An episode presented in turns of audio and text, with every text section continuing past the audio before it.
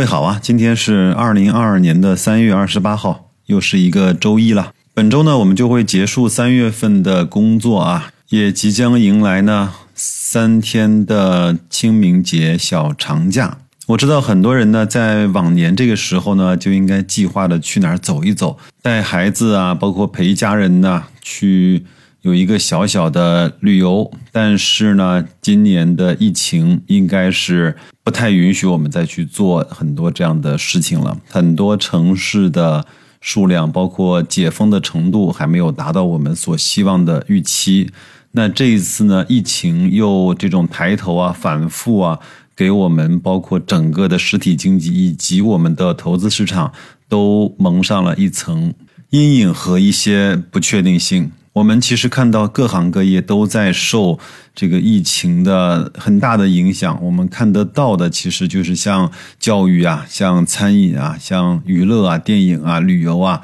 这些酒店住宿啊，这些其实包括航空，对吧，受到了非常大的这种影响。包括像上海啊，包括像这样的城市都在做很多小区的这种间歇的隔离。南京呢，已经在上周呢连续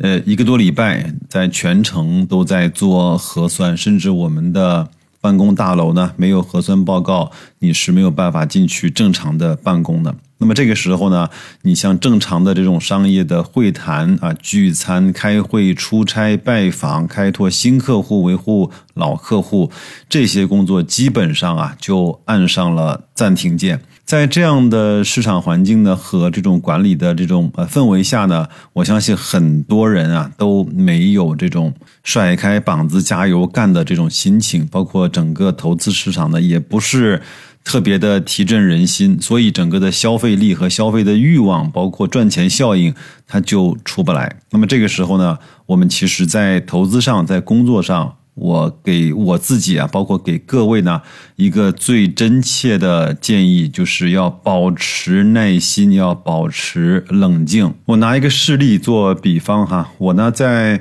我们的社群里呢会定期的分享一个我自己去每天制作和跟踪的一个表格，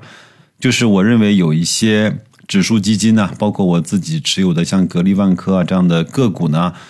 已经在低估值在新低的位置上徘徊了一段时间了。很多人问我3月15号之后那个大跌呀，整个管理层也出来喊了话，那会不会就是一个非常好的反转的机会点呢？我说可能是，但是呢，有一句话叫你不要看他只说什么，你要看他做什么。那这些其实刺激性的政策和动作呢，还没有推出的时候，那市场的反转也只是一个意念性的反转而已。那我呢，一直在记录这些我认为在低估值的指数啊，在3年内的高点和1年之内的新低。我们从3月15号开始，希望它能够连续15个交易日不再创新低的话呢，我们再把我们的资金呢分成若干份，慢慢的踏踏实实的去买入，不要去试图总是希望能够抄在那个最底点上。底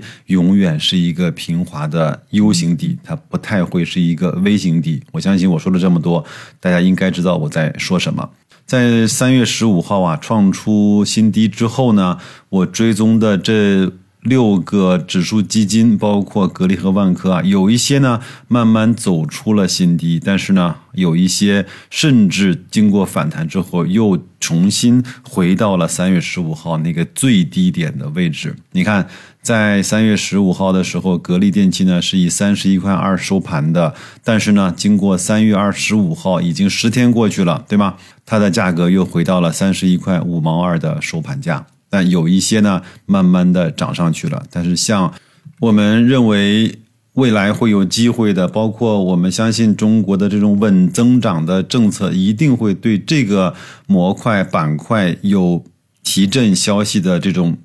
也一直在低估区的这种 ETF， 它又快回到了在3月15号创出来的 0.951 的那个味道。那在3月15号收盘呢，这只 ETF 呢是在 0.998 元，所以不用着急，等它15个工作日和交易日不再创新低的时候，你再慢慢的买入。有句话叫等它跌透了，你再慢慢的来。那你说这算不算是价值投资呢？这算不算是趋势投资呢？我觉得是这样，我们选择标的的时候，首先要选择它在低估的区域已经运行了一段时间，这首先呢就排除了很大的风险。第二个呢，我们选择指数基金其实要比选择个股啊踩到雷的概率要小了不止一个数量级。第三呢，我们等它下跌的趋势，就是它跌透了之后，我们再慢慢的去买入的时候，当很多人都已经绝望，已经被市场捶打的几近崩溃的时候，我们再把我们的资金分成若干份去慢慢的买入，这些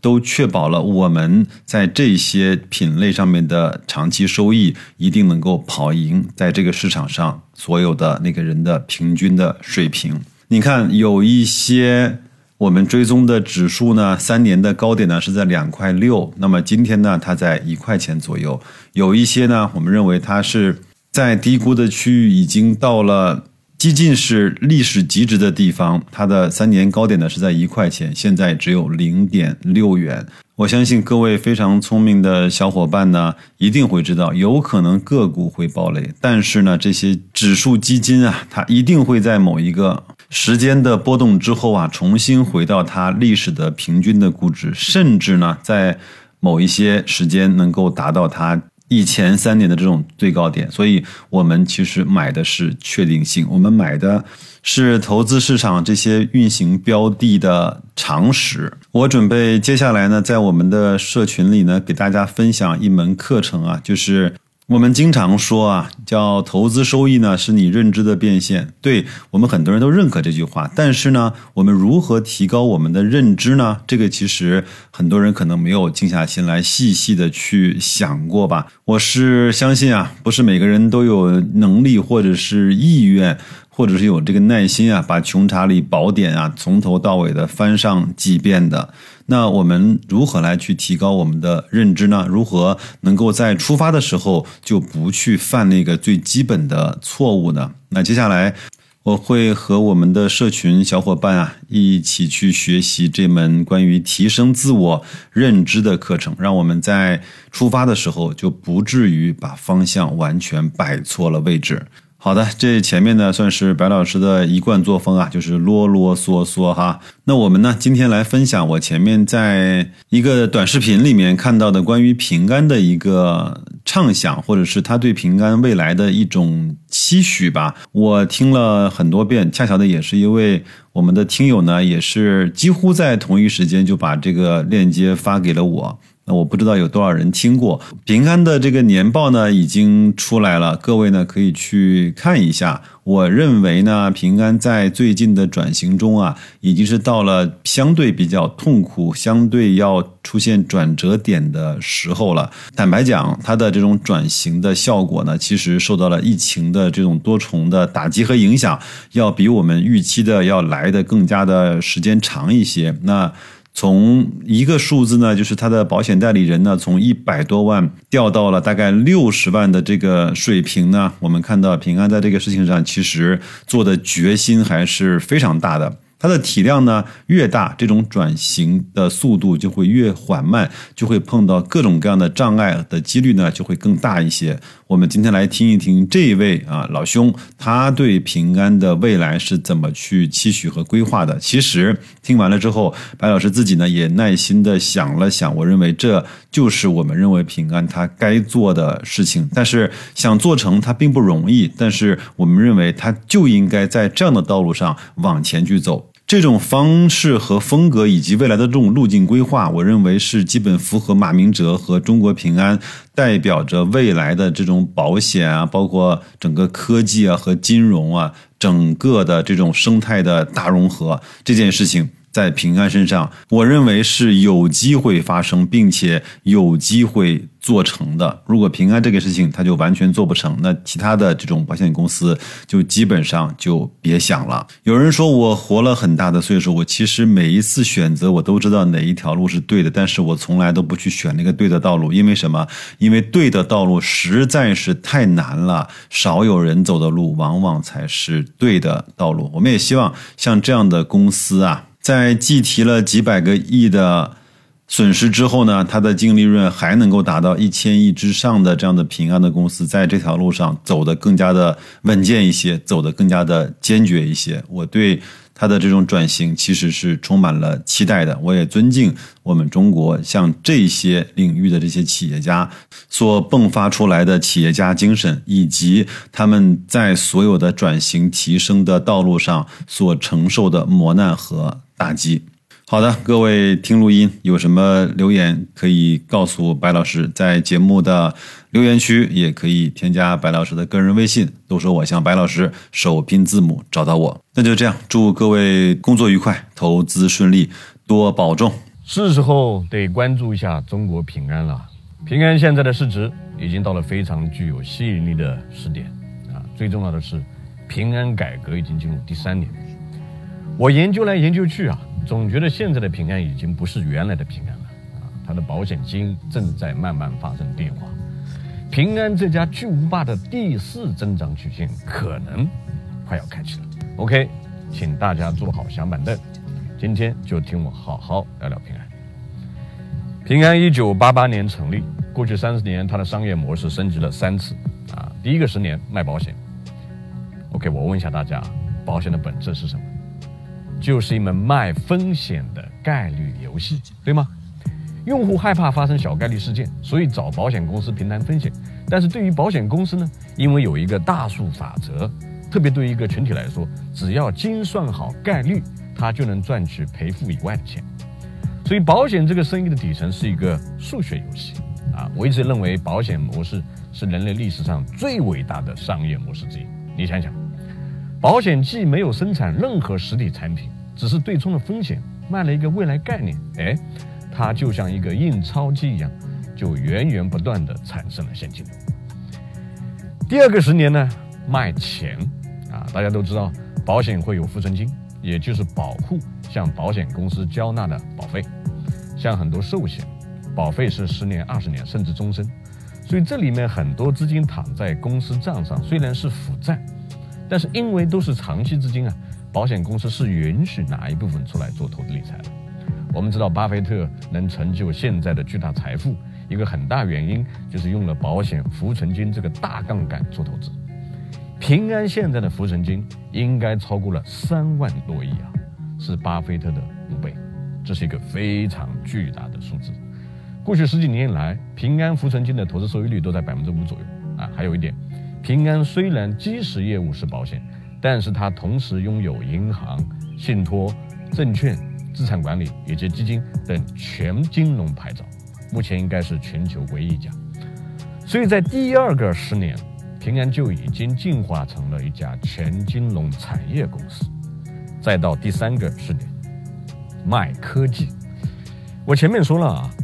保险是一个关于风险的数学概率游戏。但是这个数学游戏需要大数据做支撑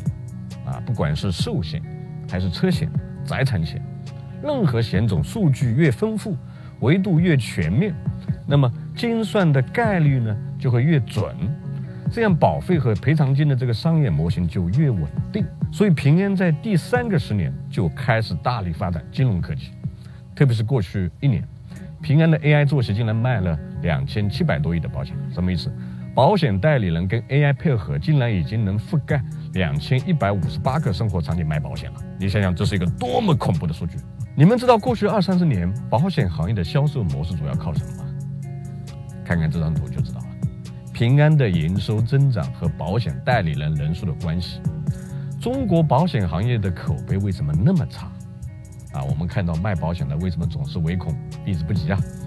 最大的原因就是保险代理人的素质太低了。过去3年，平安的其中一个大改革就是要慢慢萎缩掉这种靠代理人的人海战术模式。他想打造一支高素质、高绩效、高品质的销售队伍。所以2020年平安的保险代理呢还有100万大军呢，到2021年年底一下子就到了60万，直接砍了40%啊。但是再看一下最近的平安年报，人员少了40%，但是保费呢反而连续3月同比还正增长了，人均产能提高，效益提升，人力成本还减少了，背后是什么东西在支撑啊？ AI。 说一个冷知识啊，平安在人工智能专利方面的申请书排名已经从全球第3位跃居到了第1位，特别是在金融科技、数字医疗专利申请数方面绝对第一。坦白说，我是完全没想到的。那么好，今天最重要的一点来了，那么平安的未来10年卖什么呢？我反复看了马明哲这几年的讲话，以及平安这几年的战略动作，我认为平安的未来10年可能会考虑卖健康服务。平安未来的10年，表面上他在卖保险，但其实是在卖医疗健康啊！你到平安买一份寿险，我送你各种健康体检、私人医生咨询的服务，行不行呢？能不能把保险的数学游戏回归到用户最本质的人性需求上来呢？我们买疾病险、人身险，难道真的是为了发生吗？不是啊，我们买保险不是想出事，而是不出事啊。所以用户的第一性是为了健康，为了长寿，是为了快快乐乐的活着。好，当你今天买了一份寿险、重疾险，如果保险公司告诉你，从今天起你的健康包给我，你以后再也不用担心会得大病，只要身体不舒服有任何毛病，我就给你配家庭医生。家里不管老人、小孩、急性病、慢性病、大病、小病，各种检查报告看不懂都不用怕了。哎，我用线上诊断和线下专家对接，一切帮你搞定。如果有一天平安保险真的帮你搞定了这一切，我问你，你还会反感保险吗？你会不会买一份保险呢？所以过去卖保险似乎只是有钱人的改善性需求，但是今天它变成了健康服务，一下子就变成了所有人的刚性需求啊！请问这时候高素质的保险代理人跟你谈专业的家庭健康需求，你还会赶他走吗？所以这几年平安一直在强调啊，金融是平安的现在时，医疗呢是平安的未来时。事实上，我认为已经不是未来时，它已经在做了。平安为什么要收购北大医疗以及它旗下的10家医院啊？这都是在为它的医疗健康板块做深度布局。平安是我认为中国这么多上市公司里，改革开放40多年来啊，商业模式进化最快、管理团队学习能力最强的一家公司。你认为它只是一家模式公司，哎，它又变成了金融公司。你觉得它是金融公司吧，它又变成了科技公司，现在它又要变成医疗集团。我就问你，这么多大蓝筹里，谁的商业模式升级一直能这么清晰，还一直这么坚定呢？